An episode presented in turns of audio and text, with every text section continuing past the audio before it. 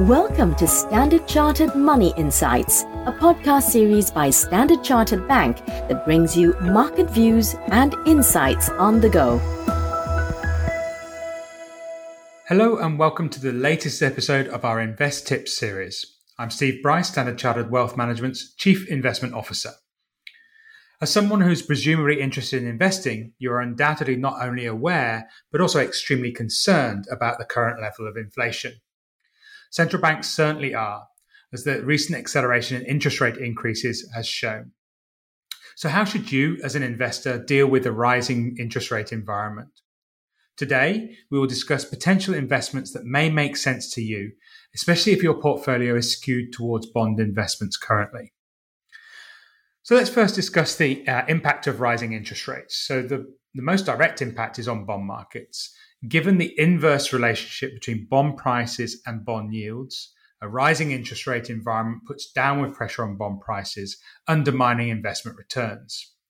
Of course, higher bond yields increase future looking, forward looking returns, but that transition can be painful, as it has been this year. So, to put this in context, most bond asset classes lost between 10 to 20% in the first eight months of the year, even after taking into account the interest payments that have been made during that period. The sensitivity of bond prices to changing in yield is actually measured by something called duration. Simply put, if a bond has a duration of seven, this means that a 1% shift in bond yields will approximately result in a 7% change in the bond price in the opposite direction. That is, if yields go up by 1%, then the price of the bond will fall by around 7%. So, how should investors address the risk of rising interest rates and yields? Well, we believe there are three potential strategies to consider. In reality, a blended approach probably makes sense to most investors. The first option is to do nothing. As we mentioned before, the, assuming the bond issuers do not default, falling bond prices enhance forward looking returns, and therefore the losses made should be short term. By reinvesting the income and repay, re, repayments received, you're locking in those higher yields for the future. The second thing that you can possibly do is to reduce your portfolio's duration and thus its sensitivity to changing yields. And you can do this generally by two ways. So, the most obvious way is to shorten the maturity profile of your bond portfolio. So the shorter your uh, maturity profile, the less sensitive you are to changing uh, yields. So the most extreme version of this, of course, is selling the bonds and then going into short-term deposits. But this has its downsides. So effectively locks in the losses that have already been incurred usually reduces the yield or income generated by the portfolio. And obviously, if yields were to decline in the future, the investor would not benefit from rising bond prices because they no longer own those bonds. The key to which of these factors should dominate your thinking depends largely on your time horizon. The longer your time horizon, the less attractive this option is. The other way to um, reduce your um, maturity profile or your duration, sorry, is to increase exposure to higher yielding bonds.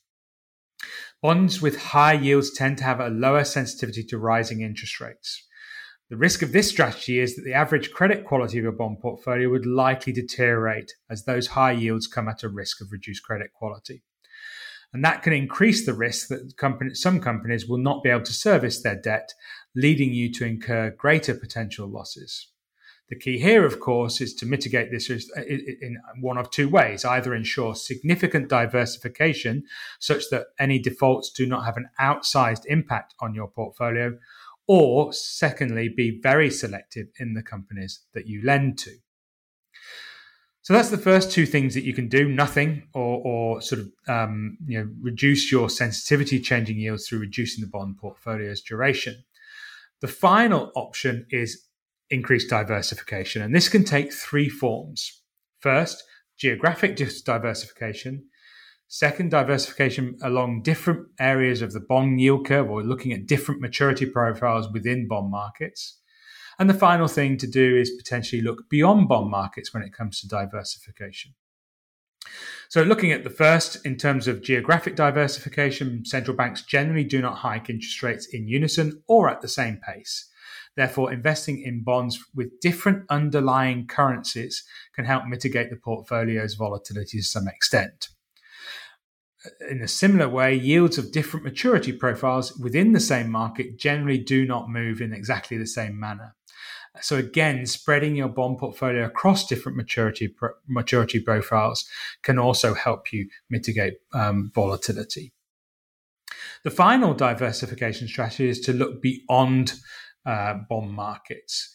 Typically, bond yields move higher in response to improving economic conditions, which can benefit equities. Now, clearly, this cycle does seem to be quite different, as inflation is way above central bank tolerance levels, and they're looking to tighten policy even at the expense of significant weakness in the economy. However, we should also note that equities are a long term hedge against inflation and therefore can be a very valuable addition to a portfolio while also diversifying that portfolio significantly. It is interesting to note there are only four years in the past 150 years that both US equities and US bonds have lost value, with 2022, at least so far this year, being one of those years. Therefore, diversifying uh, across asset classes is an important way to manage portfolio volatility. Of course, when it comes to your personal situation, choosing the appropriate option uh, or options, so you can blend the different approaches, of course, will depend on your risk tolerance, time frame, financial objectives, and also your current investments, as well as the potential outlook for financial markets. So please reach out to your relationship manager or investment advisor to help guide you through the decision making process. And also read our global market outlook for our latest asset class views, available at the link in the podcast description. In the meantime, thank you so much for tuning in, and, and I look forward to catching up with you soon. Take care. Thank you for listening to Standard Chartered Money Insights, a podcast series by Standard Chartered Bank.